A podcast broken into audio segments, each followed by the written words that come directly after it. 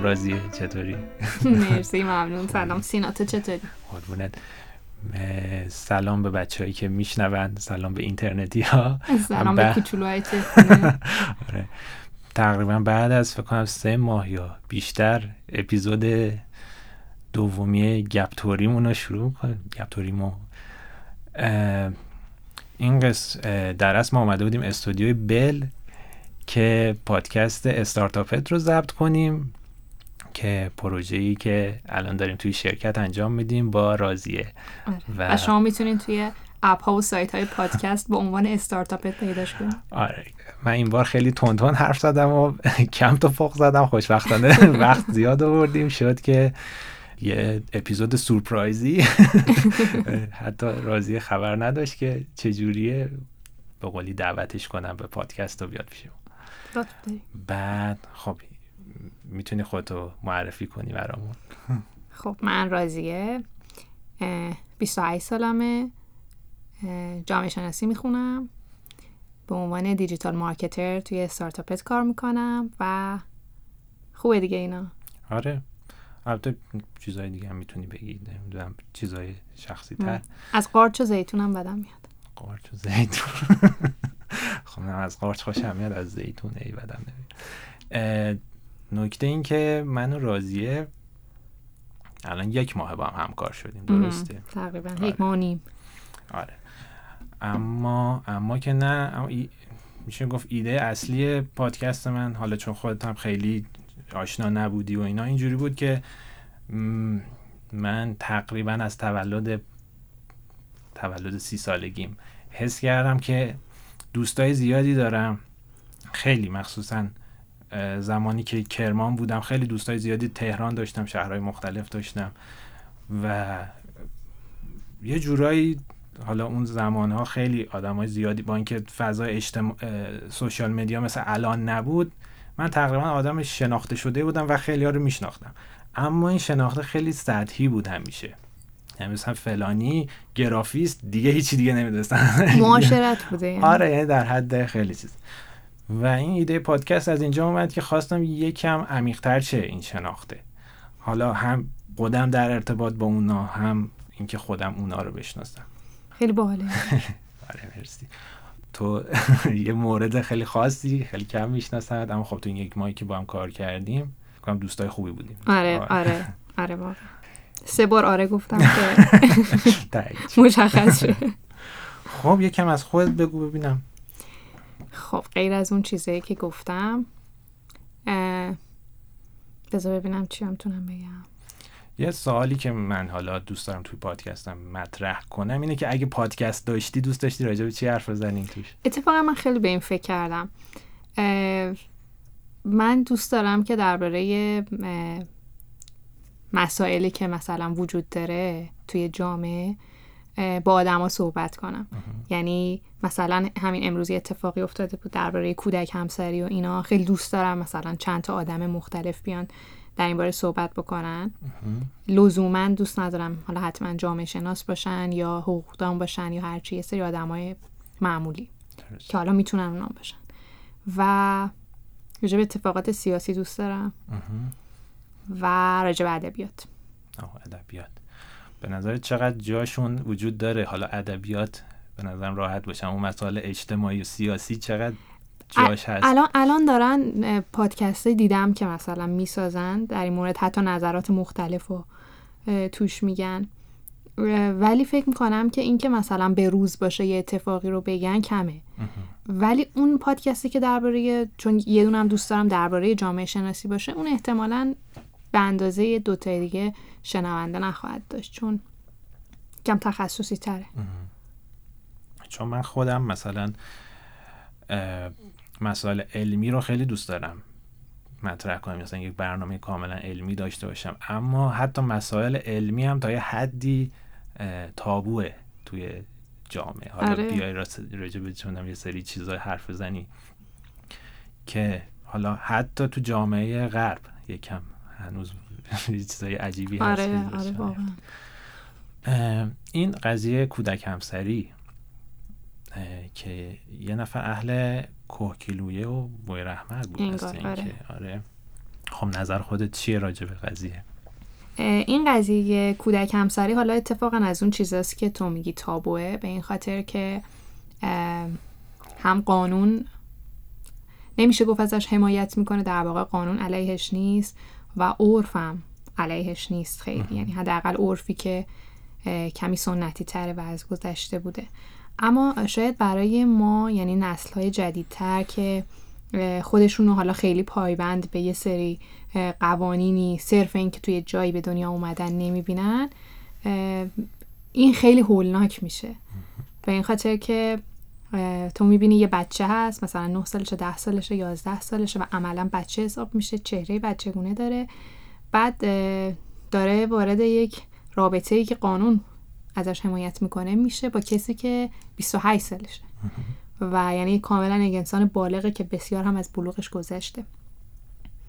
خب برای آدمی که توی جهان مدرن زندگی می‌کنه این مستاق پدوفیلی است.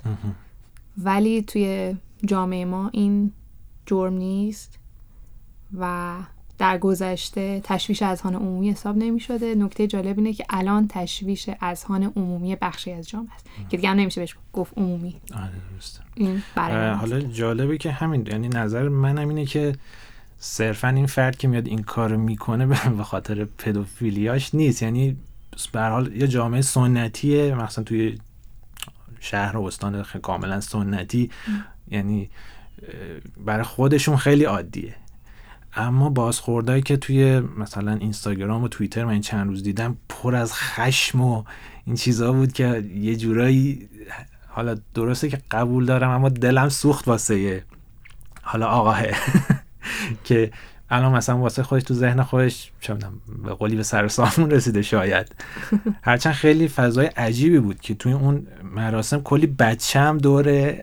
عروس و دوماد بودن. واقعا فضای سورئالی بود. خودم از اونام که احتمالا خشم و اینا برو... احتمالا که بروز دادم توی شبکه های اجتماعی به این خاطر که فکر می‌کنم حالا درسته یه سنت و فرهنگی وجود داره ولی برای اینکه تو به یه تا یه حدیش تن بدی واقعا نیاز به یه اختلالاتی وجود داره. یعنی همیشه توی جامعه ما این بوده که آدم با کسی که حالا به سن 18 سالگی نرسیده ازدواج کنن. شاید خیلی از مامان باباهای ما مادر بزرگ پدر بزرگامون. ولی توی این دوره زمانه احساس می‌کنم وقتی آدم 28 ساله می‌تونه بره با دختر 10 ساله مثلا وارد رابطه بشه این برای من احساس می‌کنم که اینطوریه که نه آدم نرمال نیست. آره، حالا نظر من اینه که یعنی در از راه حلی براش ندارم اما حس می‌کنم خیلی هم با عصبانی شدن شاید نشه حل کرد این چیزها رو. هرچند نمی‌دونم واقعا با چی هم میشه حلش کرد اما آره به حال چیزی بود که این چند روز حسابی آره. پخش شده آره واقعا و حسابی آدم رو عصبانی می‌کنه. به خصوص همین که نمی‌تونی دقیقا گفتی آره. نمی‌دونی باید چه کار کرد. خب چند روز پیش مثل اینکه یکی از دوستان تو از دست دادی. آره. من خیلی نمیشناختمش اما مثل اینکه آدم معروفی بود. یعنی آره. فعالیت های خبرنگار بود. آره ببین در واقع دوست مجازی من بود. یعنی توی توییتر و اینستاگرام. نکته جالب اینه که توی مراسمش من از ته میگم.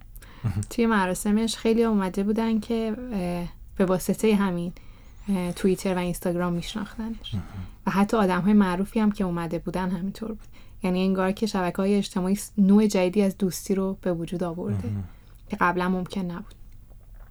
این آقا اسمش مهدی شادمانی بود. توی همشهری جوان که از نویسنده های همشهری جوان بود. همشهری جوان قدیم ترای گنگی بودن کاملا که خیلی محبوب بودن و توش می نوشتن مهدی شادمانی هم اونجا بود می نوشت من خیلی یادم درباره فوتبال می نوشت درباره بعضا روایت های از دین زندگی دینیش می نوشت که حالا متفاوت بود. یعنی نمی‌شد اون موقع خیلی آدم مذهبی دونستش. و خیلی قلم قشنگی داشت بعدم دیگه توی 93 روزنامه ورزشی کار می‌کرد. سه سال پیش دچار یه بیماری سرطان خیلی حاد شد. جوری که خونه نشین شد موهاش رو از دست داد و نکته بامزه اینه که موهاش وقتی که دوباره رشد کرد سفید بود این بار شبیه بابا نوئل شده بود. و بعد شروع کرد توی توییتر و اینستاگرام نوشتن درباره بیماریش. قشنگترین نکته این بود که دوست نداشت بمیره. یعنی عمیقا دوست داشت زندگی کنه تا جای ممکن. و تا جای ممکن تا ته. یعنی تا دقیقا تا آخرین پستش هم همین بود.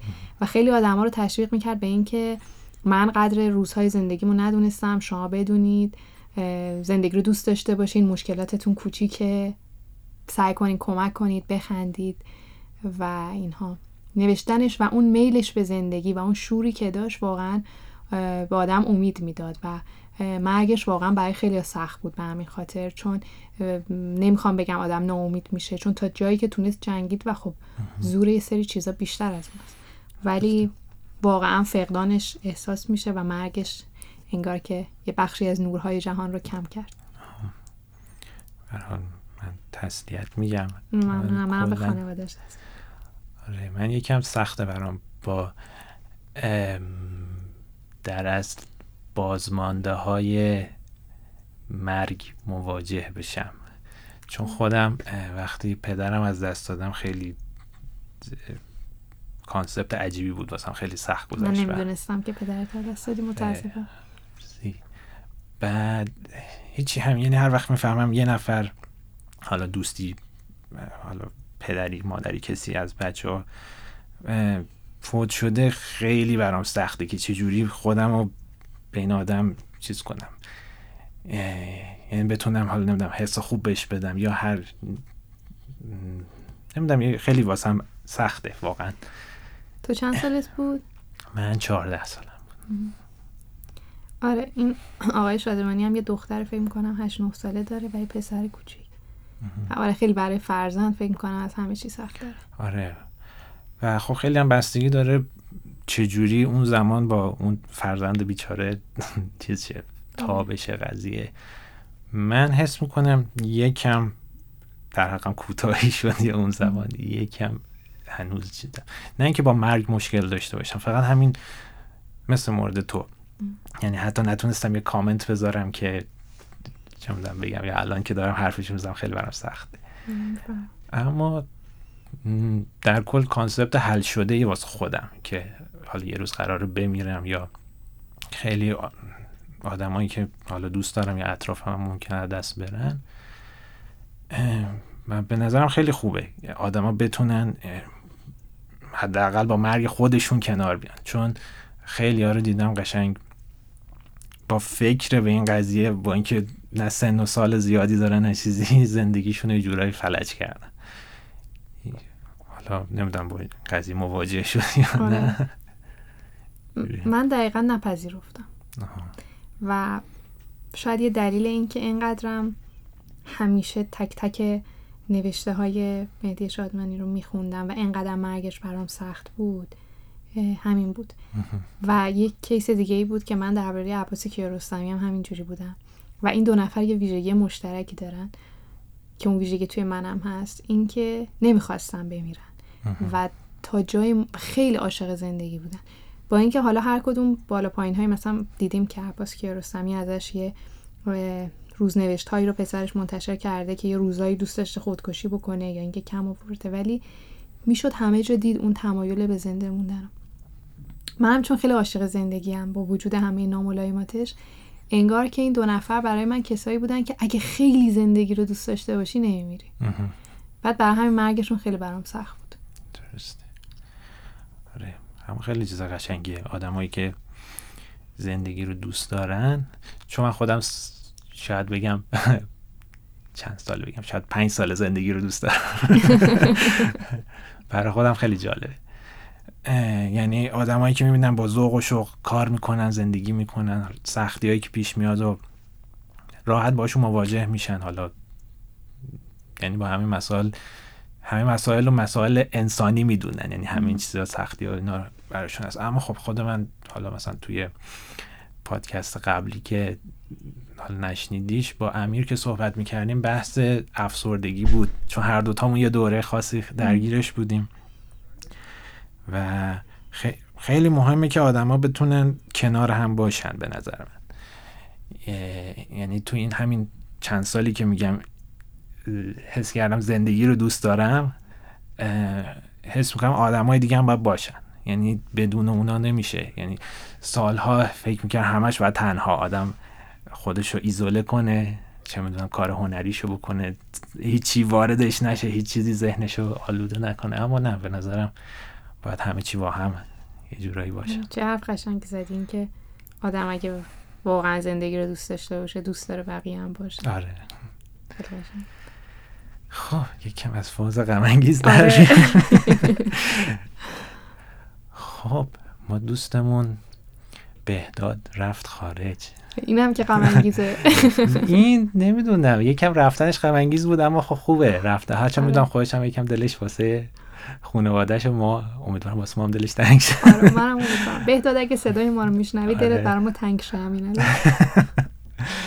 آره. که رفت من که خیلی خوشحالم براش. و حالا این چند وقت خیلی از دوستان دیگه اونم رفته یعنی موجی که چند سال شروع آره. شده و تموم هم نمیشه. ده ساله ده ساله آره.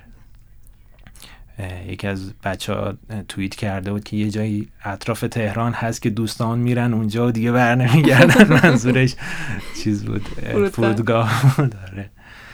آره بهداد ما بی اجازت اومدیم پادکست. خب من گفتم من مسائل علمی زیاد دوست دارم. تو علم و اینجور چیزها چقدر تو زندگی جا داره؟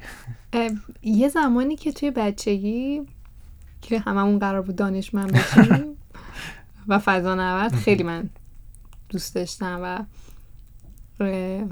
مثلا کتاب های علمی برای کودک و نوجوان میخوندم یا درگیر اون چی بود؟ همه ما درگیرش بودیم. مثلث برمودا و. یوفوها و این چیزا بودم. بعدا هم خب به خاطر مثلا مدرسم یا حالا اون نوجوانی آره دوست داشتم ولی از یه جایی به بعد که شاید به دوران کارشناسیم برمیگرده چون من مهندسی خوندم بعد تغییر رشته دادم به علوم اجتماعی. انگار که دیگه اونجا تکلیفم معلوم شد که من نوع دیگری از علم رو دوست دارم که دقیقا علوم اجتماعی. یعنی علوم دقیق نیست. ولی همچنان برای من یعنی اینکه الان گفتی تکنولوژی فکر می‌کنم بهترین چیز دنیا همون علمه که ختم به تکنولوژی میشه. یعنی من اصلا از اون آدمایی نیستم که میگم خوش به حال قدیم و یادش بخیر دور هم میشستیم زیر کرسی بود نه بابا چی بود واقعا؟ من که به عنوان بچه همیشه حوصله‌ام سر می‌رفت. و خیلی خوشحالم عاشق گوشیمم عاشق تلویزیون ها و تبلت ها و هر چیز جدیدی که در جهان میاد. حالا کدوم مسئله علمی رو راجع صحبت کنیم؟ نمی‌دونم. یه استوری من توی اینستاگرام یه بار گذاشتم که حدس بزنین دانشمندای ایرانی الان دارن روی چه پروژه کار می‌کنن و حتی جوابایی دادن اکثرا کمدی بود و هایلایتش کردم. یه چیز خندهداری در اومده و اینا. اما واقعا به نظرت دارن چی کار می‌کنن؟ الان به غیر از پروژه های نظامی ما واقعا داریم توی دنیا چی کار می‌کنیم؟ پروژه هایی که متعلق به خود ایرانه آره, آره تو نه کسایی که آزاد کار می‌کنن. نه پروژه آزاد هم با هم یعنی داخل ایران باشن. من فکر می‌کنم که خب ما خیلی نگاهمون به اونوره. به درستی البته. ولی شاید نگاهمون به ظاهر اونور و قطعا اون پروژه هایی که حالا می‌بینیم که دارن روش کار می‌کنن همون سلول های بنیادی نمی‌دونم انرژی های مختلف. حالا اون نظامی ها رو که درباره صحبت نمی‌کنیم چون بالاخره هر کشوری روش کار می‌کنه. و این چیزاست. من یاد یه چیز خیلی بامزه افتادم که انگار توی این جشنواره هست که برای اختراعات و این چیزا برگزار میشه توی ایران. چند وقت پیش یه یه نفر یه چیزی اختراع کرده بود که می‌ذاری توی دستشویی و این صدای سیفون میده. در حالی که سیفون رو نمی‌زنی. خب. خب بعد این قضیه اینه که این می‌گفت توی فرهنگ ایرانی خوب نیست یه صداهایی شنیده بشه از دستشویی. و آدم اغلب برای اون سیفون می‌زنن. خب این آب مصرف می‌کنه و بالاخره خوب نیست برای محیط زیست. این یه کاری کرده بود که یه دستگاهی می‌ذاره این صدای سیفون تولید می‌کنه و تو می‌تونی کارتو بکنی. این به نظر من خیلی اختراع بومی جالبی بود واقعا. و حالا امیدوارم اگر هم دارن روی چیزای عجیب غریب کار می‌کنن روی این چیزا کار کنن. جالبه. چون خیلی جالب. جالب تر این که نمی‌دونم امین معظمی رو می‌شناسی؟ یه نقاش freelance توی نه. اینستاگرام و توییتر خیلی فعاله. امین جز آدمایی که من واقعا آرتیست قبولش دارم. بعد یه سری استوریای داستانوار می‌ذاره پشت سر هم که داستانهای ساده رو تعریف می‌کنین. و داستان دیروزش راجع به یه شخصیتی بود که مشکلش این بود که خیلی بلند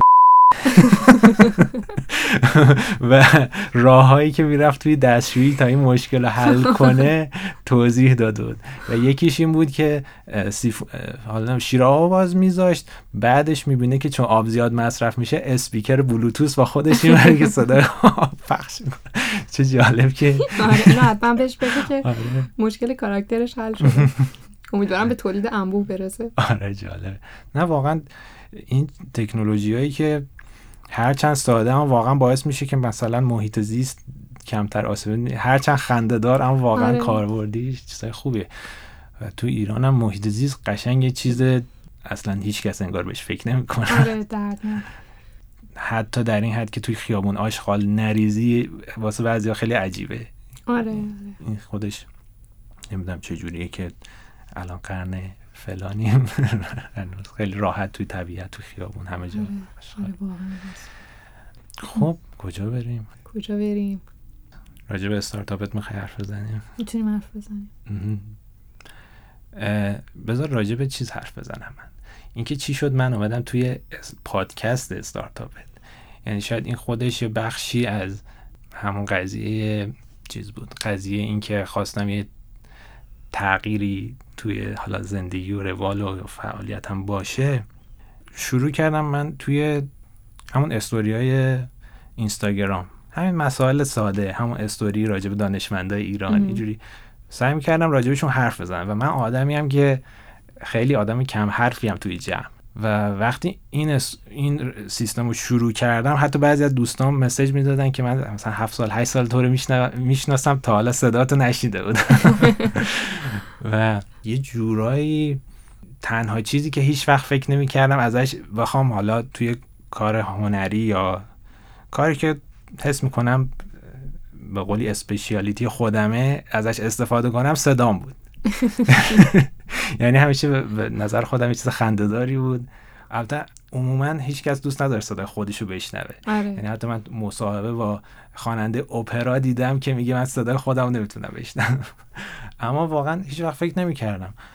با همین یه قدم کوچیک از گلی من بلندتر گذاشتم دیدم چقدر بازخورد گرفتم چقدر حتی مثلا توی شرکت خودمون ازش استقبال شد. آره و به نظرم خیلی چیز عجیبیه. آدم از خودش یه چیزی تعریف کرده و خودش رو توی قفس اون گیر انداخته. بعد با یه حرکت خیلی کوچیک می‌بینی چقدر می‌تونی تعریف دیگران ازت فرق می‌کنه. آره و می‌بینی اصلا چقدر می‌تونه خوب باشه. چقدر اون چیزی که از خودت و بقیه قایمش کردی واقعا می‌تونه چیز جالبی باشه. می‌تونم نباشه اما اینکه اصلا خیلی چیز عجیب یعنی واقعا تجربه عجیبی واسه آره. من اعترافم بکنم راستش فکر می‌کردم تو قبول نمی‌کنی. یعنی وقتی بهداد می‌گفت همش احساس می‌کردم خب من یه بکاپی داشته باشم برای سینا چون ممکنه سینا قبول نکنه. و ولی خیلی خوشحالم که قبول کردی. و این نشون میده که منم مثل تو هم یکم منم به یه چیزایی مثلا فکر می‌کنم. منم آدما رو نمی‌کشم از قفسشون بیرون. نه حالا جالب اینه که از این پادکست استارتاپت وقتی مطرح شد که اصلا منم پادکست نساخته بودم بار اول. و حتی به شوخی بهداد گفتش که یکی از شما باید بخونه. گفتم من که نمی‌خونم. من که نیستم. اما تو همون بره زمانی این تغییرات مثلا به وجود اومد. و جالبه. حالا مثلا من سی سالمه. سی سال طول کشید تا یه همچین حرکتی بزنم. و نمی‌بینم قبلتر توی سی سال گذشته زندگیم همش حس می‌کنم توی همون راههایی که واسه خودم کشیده بودم همیشه حرکت می‌کردم و نمی‌دونم تو همچین تجربهایی داشتی؟ خیلی حرفات منو به فکر فرو برد. به این خاطر که منم مثل تو هم تقریبا. و فکر می‌کنم اگه توی چیزی از دور فکر می‌کنم خوب نیستم دیگه توش مثلا نمیرم اصلا. ولی من یه تجربه اینطوری توی نوجوانی دارم. اینکه من توی مدرسه توی دوران راهنمایی شیمیم از بقیه درسام خیلی ضعیفتر بود. بعد و یه دبیری داشتیم که اصلا نمیفهمیدم چی میگه. یعنی اصلا به نظر مسئله من نبودم که نمیفهم مسئله بود واقعا به نظر من همچنان بد درس می‌داد چون بقیه درسام خوب بود. و خلاصه مثلا اینجوری بود که ریاضی مثلا فیزیک زیست همه اینا مثلا بالای 19 این بود شیمی 17 تا اینکه مامانم اینا یه کار خیلی جالبی کردم و به من یه دونه کتاب یادم رفتون کتاب شیمی معروف مورتیمر. شیمی مورتیمر به من هدیه دادن. خیلی معروف ترین کتاب شیمی رو داره. بعد من شروع کردم اونو خوندن و یه مدلی که تک تک تمریناش رو نشستم حل کردم. توی اول دبیرستانم دبیرمون عوض شد. یه خانم دیگه اومد که من اونو خیلی شخصیتش رو دوست داشتم. و خلاصه لانگ ستوری شورت المپیاد شیمی من مثلا. رفتم المپیاد شیمی و مرحله اول قبول شدم و دوم دیگه نزدیک بود که ولی خب نیاوردم. ولی خب تا همونجاش هم خیلی بود. و مهمتر از اون اینکه دانشگاه مهندسی شیمی خوندم و اینکه دقیقا من هم دیدم توی چیزی ممکنه فکر کنی افتضاحی و بعد دقیقا همینه. یه کتاب مثلا یه حرکت همینی که تو میگی و یهو می‌بینی نه واقعا اصلا اوضاع فرق می‌کنه. آره. چه جالب که تو جوون تر بودی اینو تجربه آره. کردی ولی متاسفانه بعدمون خیلی تجربه نکرد.